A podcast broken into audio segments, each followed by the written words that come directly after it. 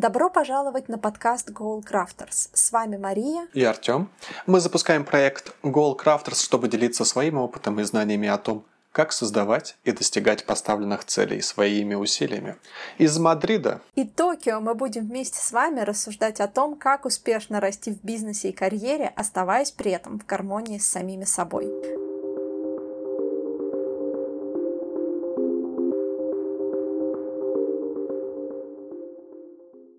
Привет всем!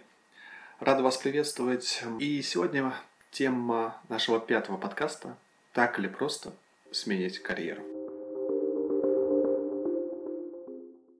Маша, я предлагаю обсудить э, вот эту замечательную историю, связанную с э, сменой карьеры, со сменой профессионального вида деятельности, вообще вида деятельности. Кто-то уходит из э, найма в бизнес, кто-то наверное, из бизнеса в найм, кто-то меняет э, свое место работы, кто-то меняет вид деятельности.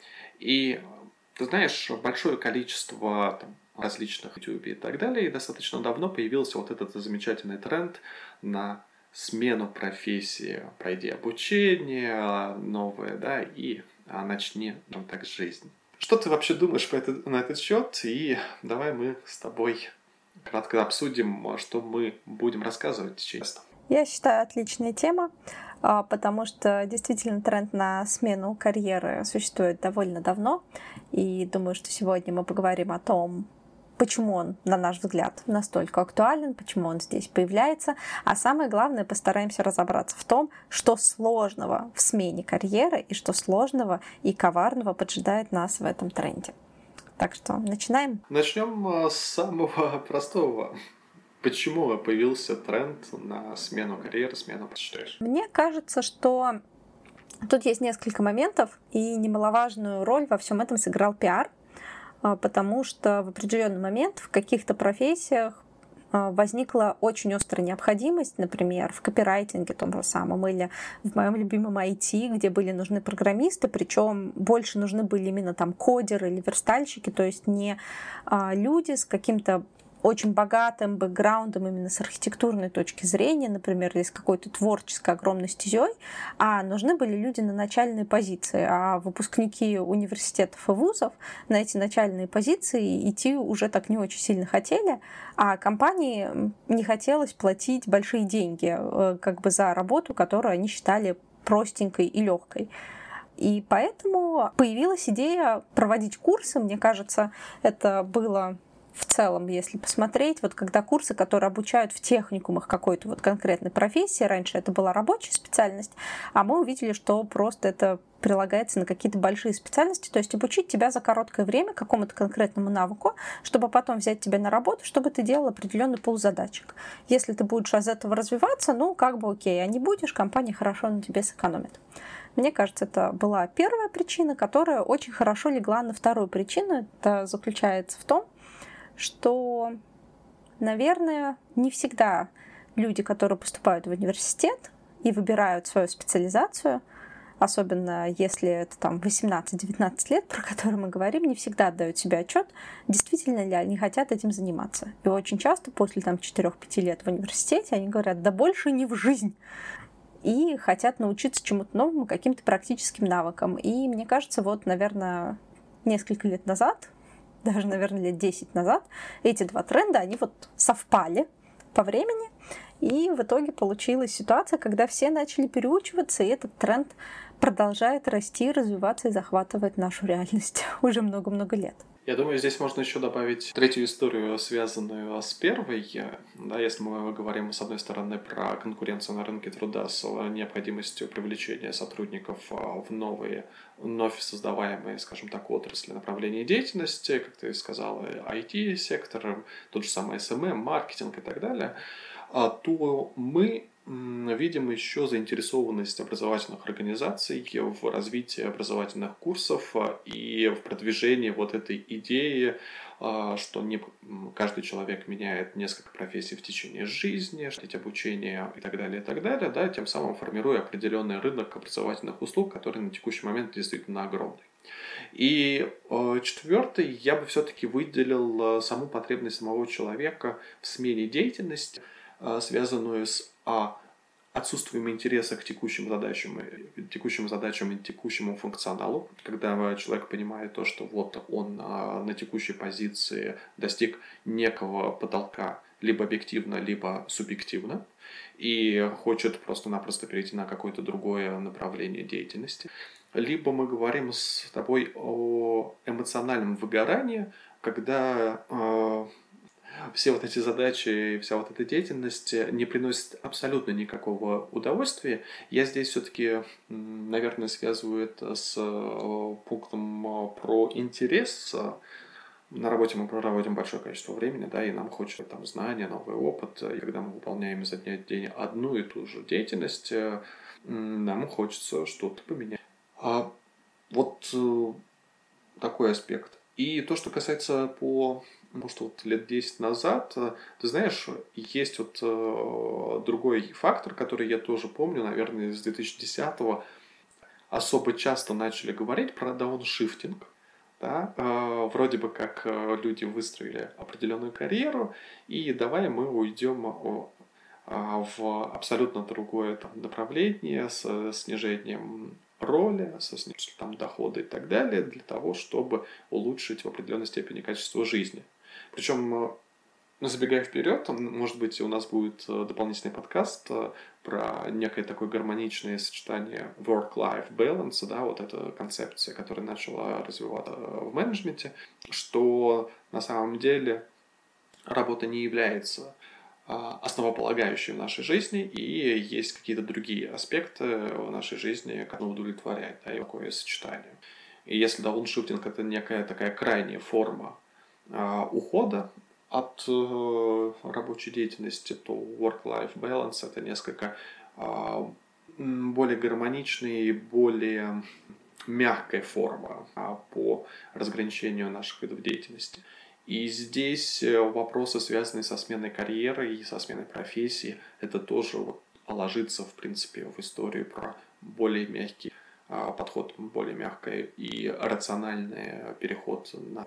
Но, кстати, я замечаю в последние, наверное, месяца два мне стали попадаться в основном пока что в ТикТок и на YouTube а, рассказы от инфлюенсеров, которые в свое время совершили шаг и ушли с работы в карьере, ушли в инфлюенсерство, а сейчас с инфлюенсерства возвращаются назад в корпоративный а, по самому большому ряду причин. Ну, вот то, что больше всего называют, это то, что поняли, насколько падает существенно их доход, если они там заболели или захотели съездить в отпуск и действительно отдохнуть, и что вот этот бизнес вот эту стабильность обеспечивал.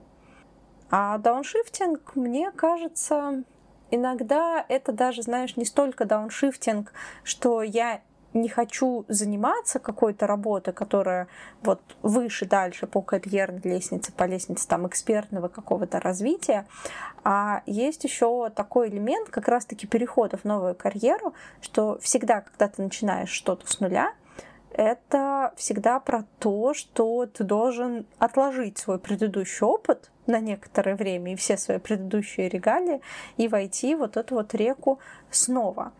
И, на мой взгляд, людям в целом это не очень просто дается, но вот со смены карьеры, вот на волне этого тренда у очень многих получалось и получается до сих пор. Вот знаешь, э, я сейчас вспоминаю практически 4 года назад, когда э, и чуть больше, когда ты, например, искала вариант, связанный с трудоустройством в Японии да, вот у тебя была цель, э, связанная с переездом именно в Японию, не, по крайней мере, то, что ты озвучила, это не было связано непосредственно с э, продолжением той карьеры, которая там выстраивалась, ты посмотрела и другие варианты, э, с чем можно было бы заниматься и так далее, да, и на первое место выступала просто а далее ты получил офер, и все, скажем так, крайне гармонично и удачно сложилось. И переезд, и работа, и вот эта смена карьеры.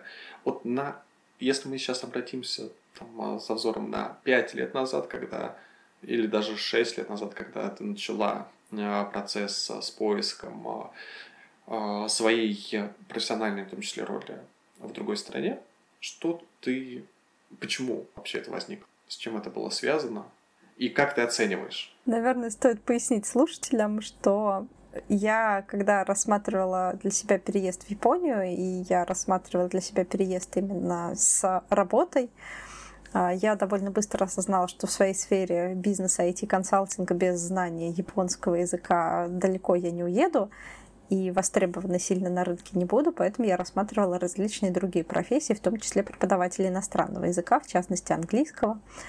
Вот. И для меня это был бы такой ну, с IT фактически, с бизнес-консалтинга, с IT-консалтинга перейти в сферу преподавания английского языка, это для меня в тот момент было как перевернуть жизнь так на 180 градусов.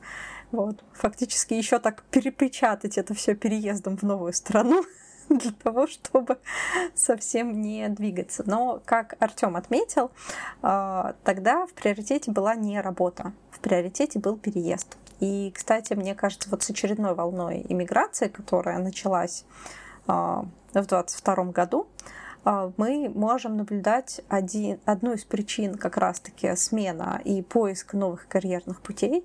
Это необходимость выживать и необходимость адаптироваться на новом месте, в новой стране, в новых условиях. Иногда ты не можешь применить свои навыки в силу отсутствия языка или в силу того, что рынок немножко другой или специфика другая. Например, вот скажу, что э, про Японию дело не только в языке, но если вы, допустим, специалист по маркетингу или по рекламе, и вы с хорошим опытом европейского маркетинга, российского маркетинга приедете в Японию, вам будет очень кринжово потому что в Японии реклама и вот это вот все, оно отличается а, чем у нас. Иногда ты смотришь на какие-то ролики, от которых, на которые залипать будут японцы и говорить, как это клево, а ты будешь сидеть и смотреть, о боже, что это такое? А, и поэтому очень многим моим друзьям, которые специализируются, например, в том же SMM каком-то или инфлюенсерстве, они вот на японский рынок так смотрят и не очень понимают. Ну, то есть он еще не дорос до того уровня, который есть, например, у нас или там на американском social media.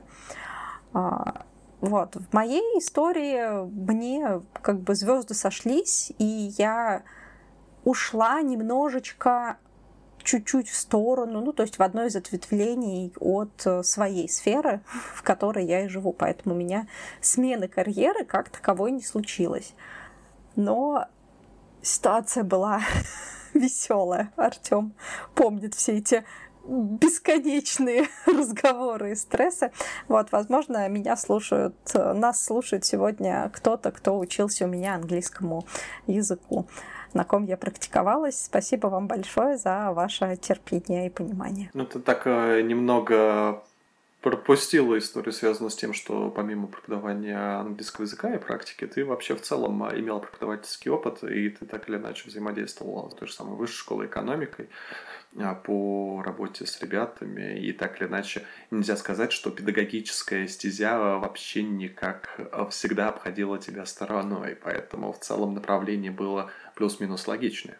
Ну, с одной стороны, да, но с другой стороны, преподавала я скорее по своей, опять-таки, специальности, а не по иностранным языкам. И я лично считаю иностранные языки а, очень непростой сферы, потому что у всех очень высокие ожидания и большие хотелки, от любого иностранного языка, и э, при этом преподаватель должен уметь не только объяснить грамматику, поставить правильное произношение, научить там использовать определенную лексику, но еще и должен уметь маневрировать человека во всех вот его скитаниях по иностранному языку.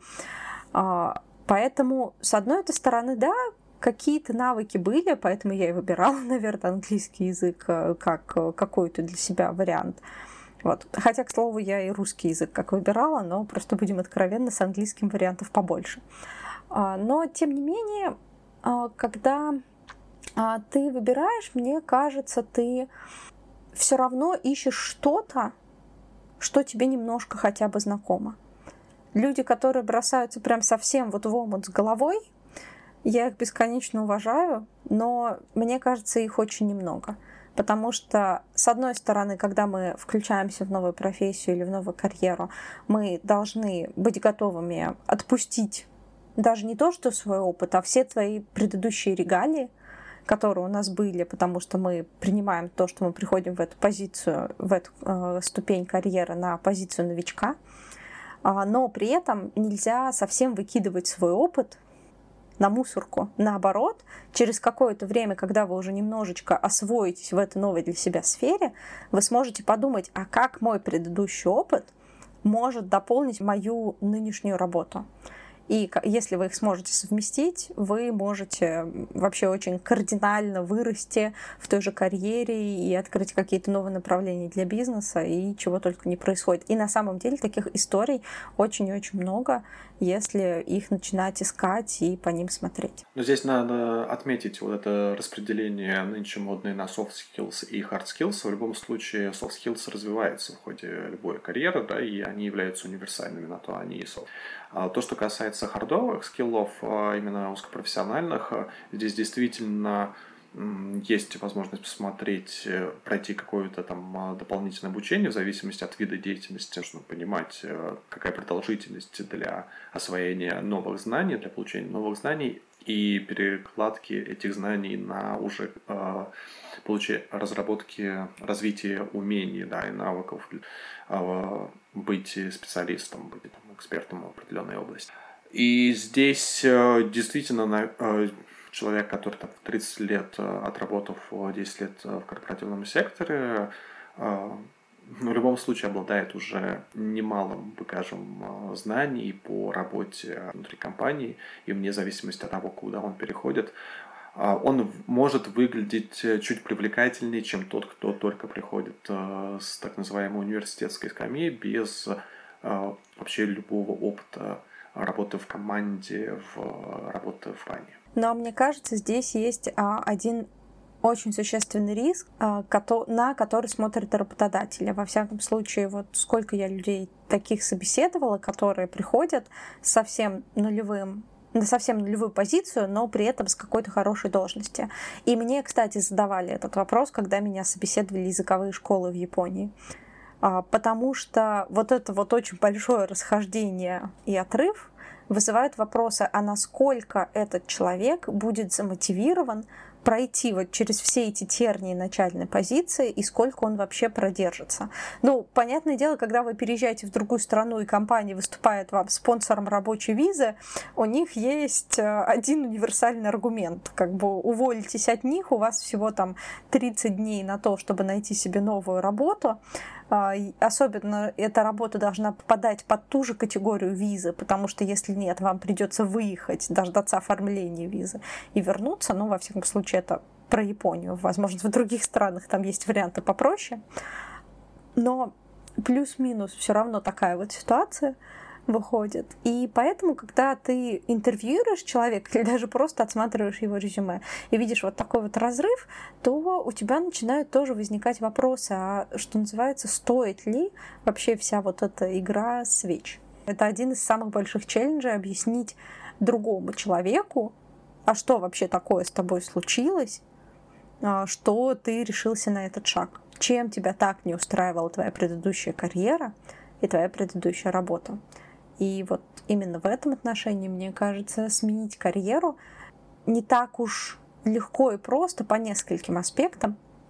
С одной стороны, это большое психологическое давление во многих очень разрезах, потому что, с одной стороны, это и условный шаг назад – это и необходимость всем доказывать, что ты абсолютно адекватный человек, и ты просто хочешь сменить деятельность или хочешь попробовать себя что-то в чем-то новом. Это и огромные усилия с точки зрения сил и умственных, и, возможно, даже ваших физических усилий на то, чтобы обучиться новым навыкам. Причем это могут быть как софт-скиллы, как сказал Артем, хотя навыки это скорее вот в новых профессиях, в современной интерпретации это скорее больше некие хард-скиллы. Но чаще всего это все равно будет их комбинация. А, плюс ко всему а, карьеру в основном меняют люди которым где-нибудь в районе 30 плюс-минус, а это значит, что, во-первых, они привыкли к определенному уровню жизни, а, во-вторых, у них есть уже, скорее всего, определенные обязательства. Возможно, у кого-то есть ипотека, у кого-то может быть семья, и могут быть уже к этому времени даже дети. И все это подразумевает жизнь на определенный уровень дохода. Смена карьеры и приход снова в начальную позицию даже в очень успешной сфере все равно очень часто может привести к снижению вашего дохода, и люди, которые решаются на этот шаг вот в совокупности со всеми этими обстоятельствами, мне кажется, для этого требуется очень большая смелость.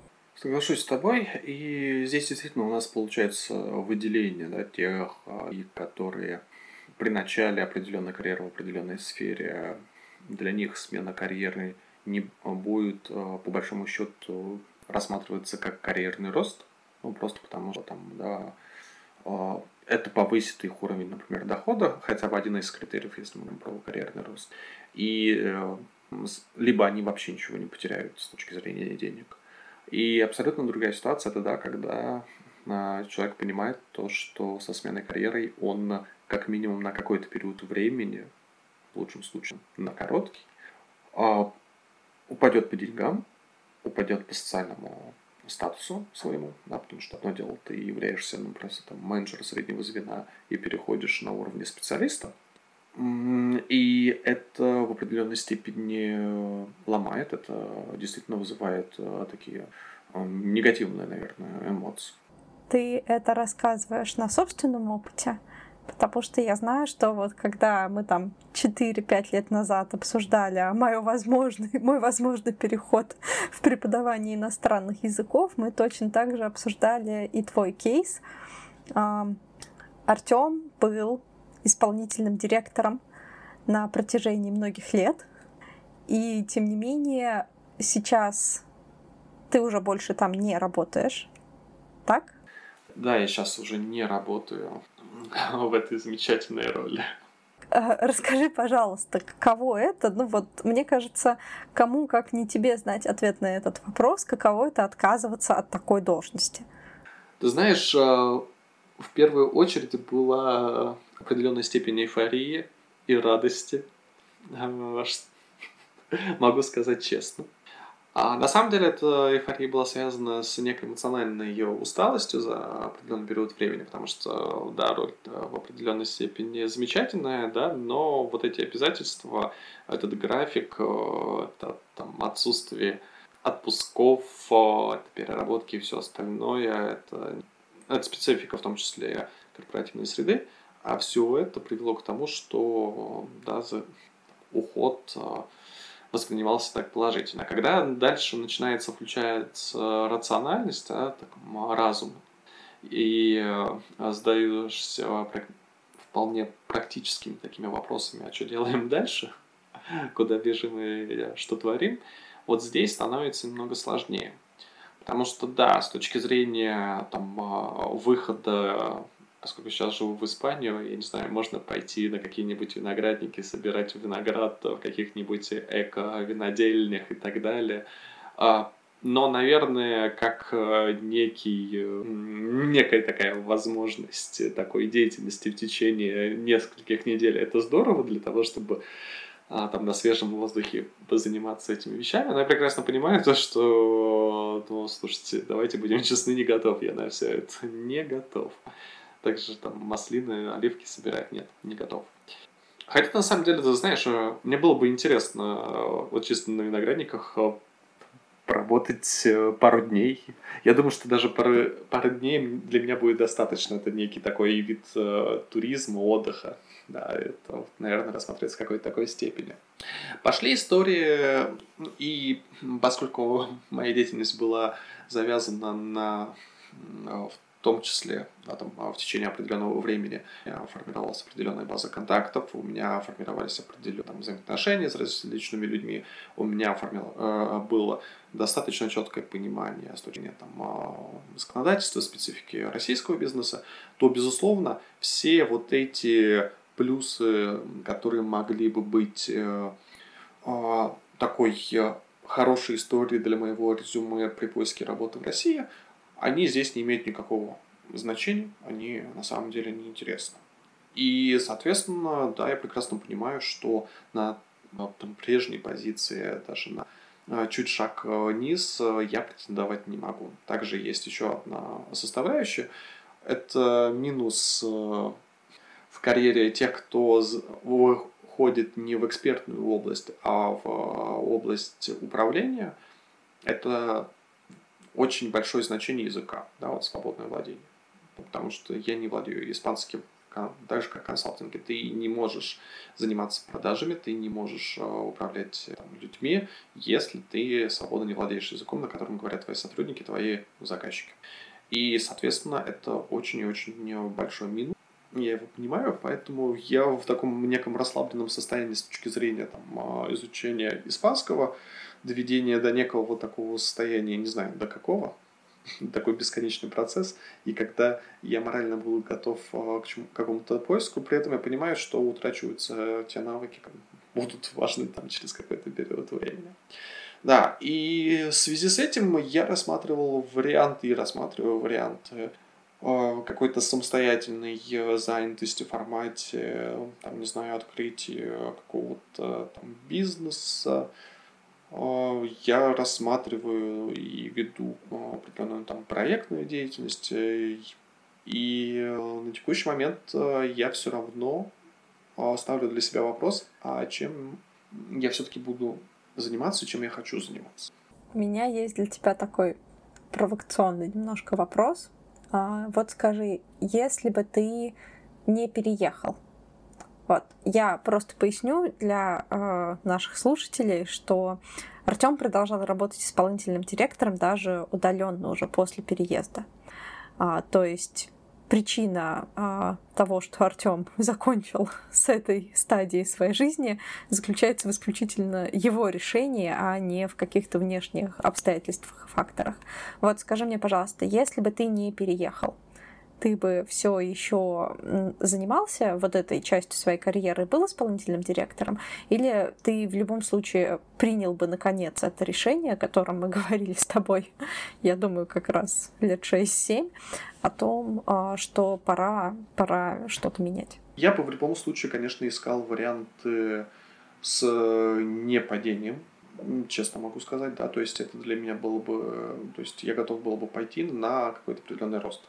А моя деятельность была связана с различными какими-то такими направлениями, поэтому было интересно, любопытно и задорно, скажем так.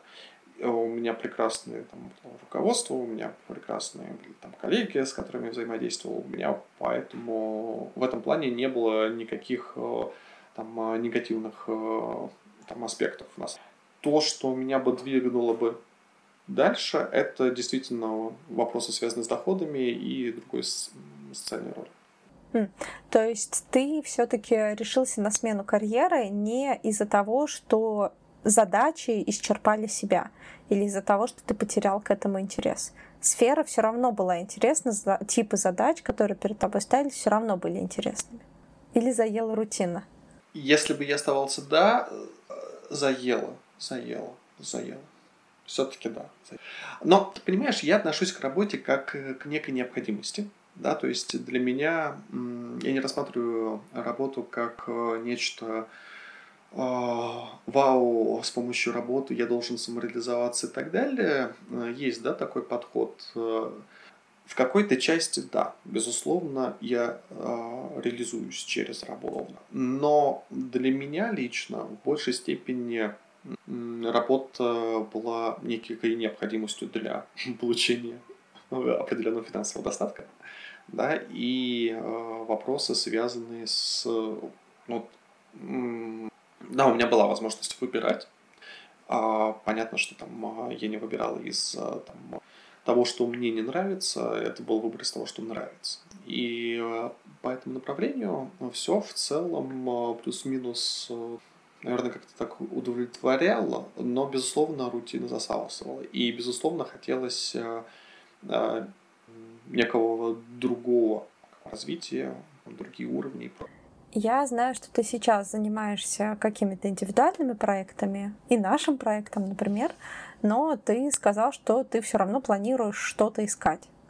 Вот скажи, насколько, поскольку ты как раз и начал сегодня разговор про дауншифтинг, Вот скажи, что для тебя, учитывая твои обстоятельства, то есть это за граница, что для тебя допустимый дауншифтинг а, при рестарте своей карьеры, при выборе какого-то нового карьерного пути?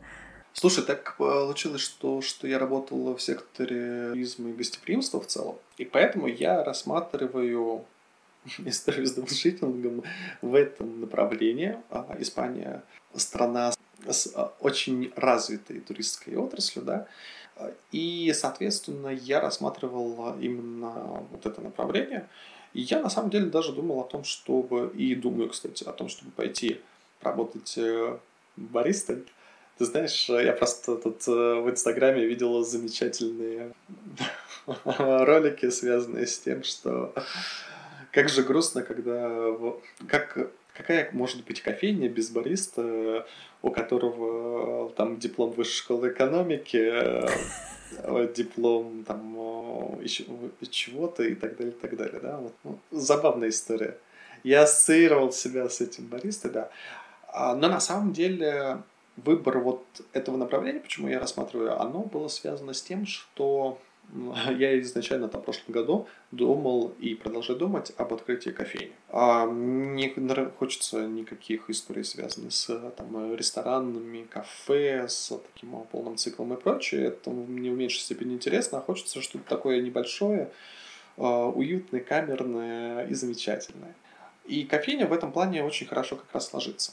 А с учетом того, что я ручками своими никогда не работал э, в ресторанном гостиничном бизнесе, да, вот непосредственно на операционных каких-то процессах, а, да, у меня есть понимание, как это все функционирует, как это все организовывается и так далее, но вот на нижних вот этих уровнях у меня никогда не было опыта. А если нет опыта, соответственно, я хотел его получить, и мне для уверенности это в определенной степени нужно. А так же, как для понимания аудитория, да, потому что я, опять же, не то чтобы сильно понимаю ее, есть определенные гипотезы, есть предположения, есть какое-то общее там понимание, но для, э, поскольку я человек очень э, прагматичный, да, и э, то мне требуется подтверждение моих гипотез, а это я могу сделать на уровне там работы той же, того же самого бариста кофейни. В этом случае ты рассматриваешь уход на скажем так, работу ручками, в отличие от э, руководящей какой-то должности, для того, чтобы приобрести новые навыки? А новые навыки для открытия своего дальнейшего бизнеса. То есть это я не рассматриваю свою карьеру в кофейном бизнесе в рамках э, постоянного найма. То есть мне это но тогда у тебя какой же это дауншифтинг, если с, управляю, с исполнительного директора в другой организации ты приходишь э, к тому, что ты хочешь стать генеральным директором и владельцем в своем собственном бизнесе? Да, вот этот вид деятельности, он меняется. И, ну, здесь можно рассматривать как вариант, что это все-таки у нас с тобой про часть выполнения, как задача для выполнения, для достижения определенной цели, как некая промежуточная такая цель, как инструмент. А, но, с другой стороны же, можно будет сказать, а где ты работаешь? А, бариста работаю, спешлти. Прикольно. Есть еще один момент, почему на самом деле я все-таки хочу действительно там, здесь какую-то очную работу и прочее.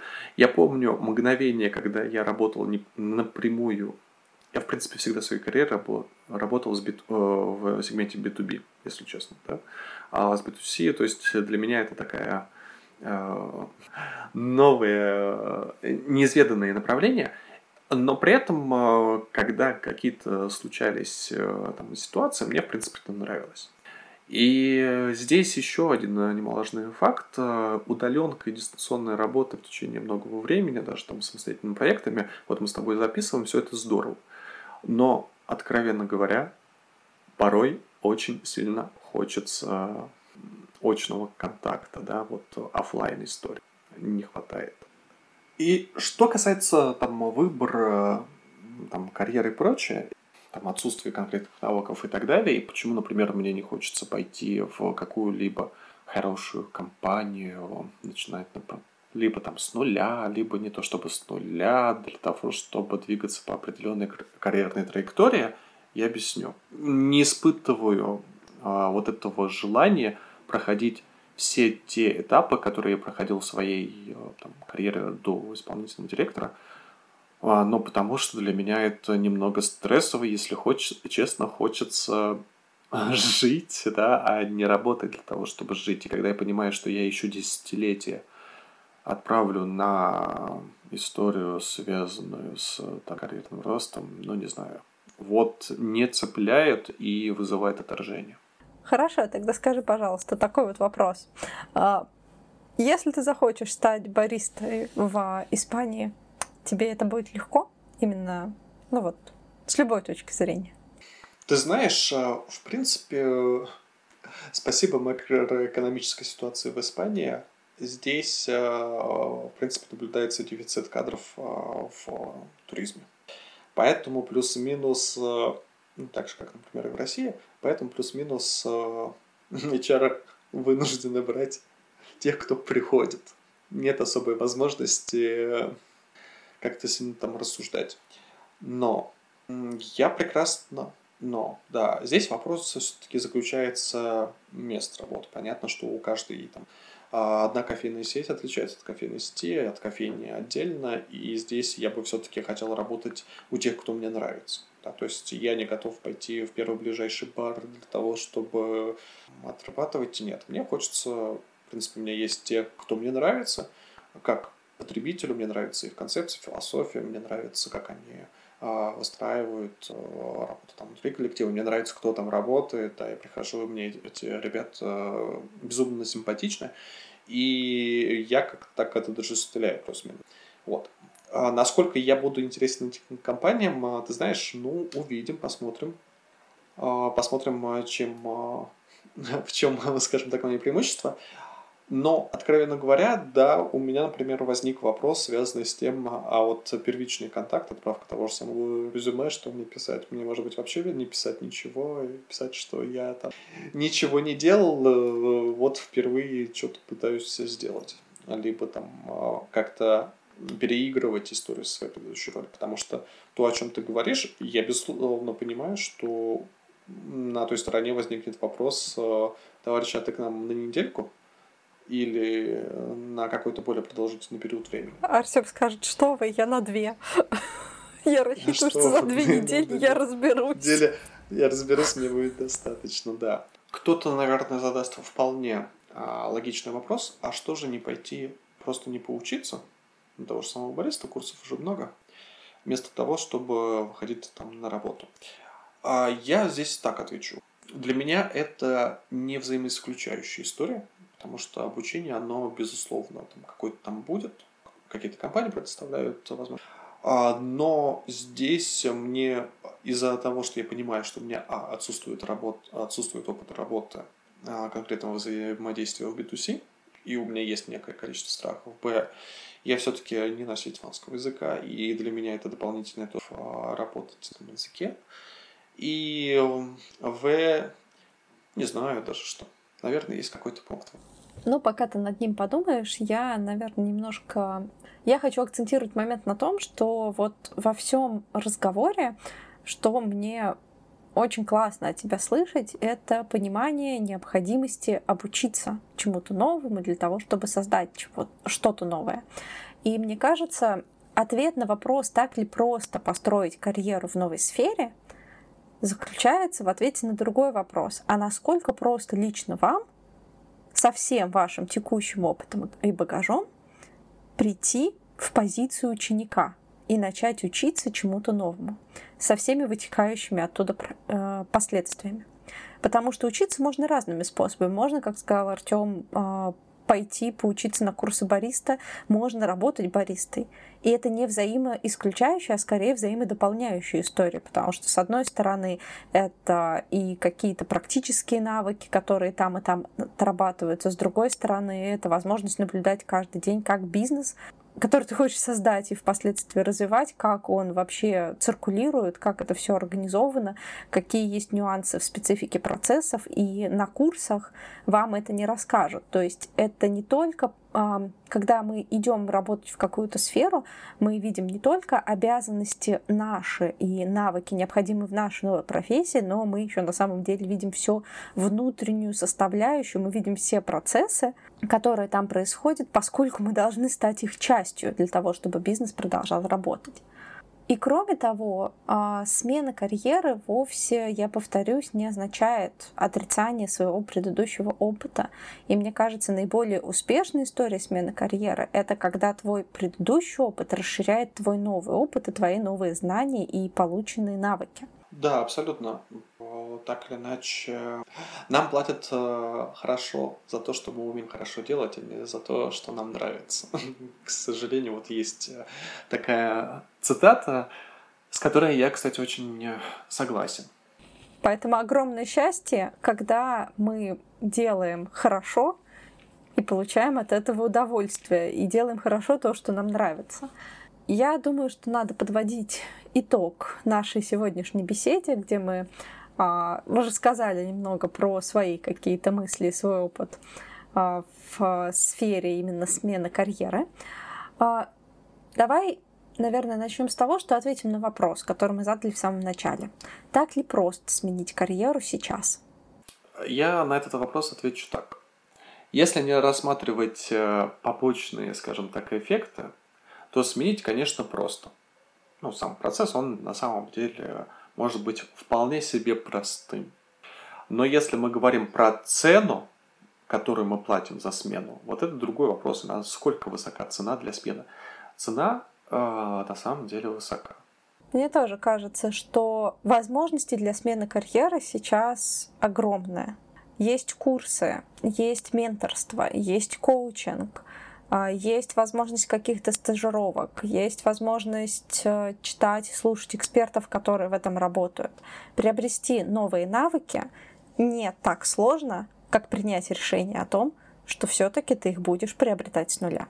И вот на этой оптимистичной ноте я предлагаю завершать наш сегодняшний подкаст. Большое спасибо, что были сегодня с нами. До новых волнующих встреч.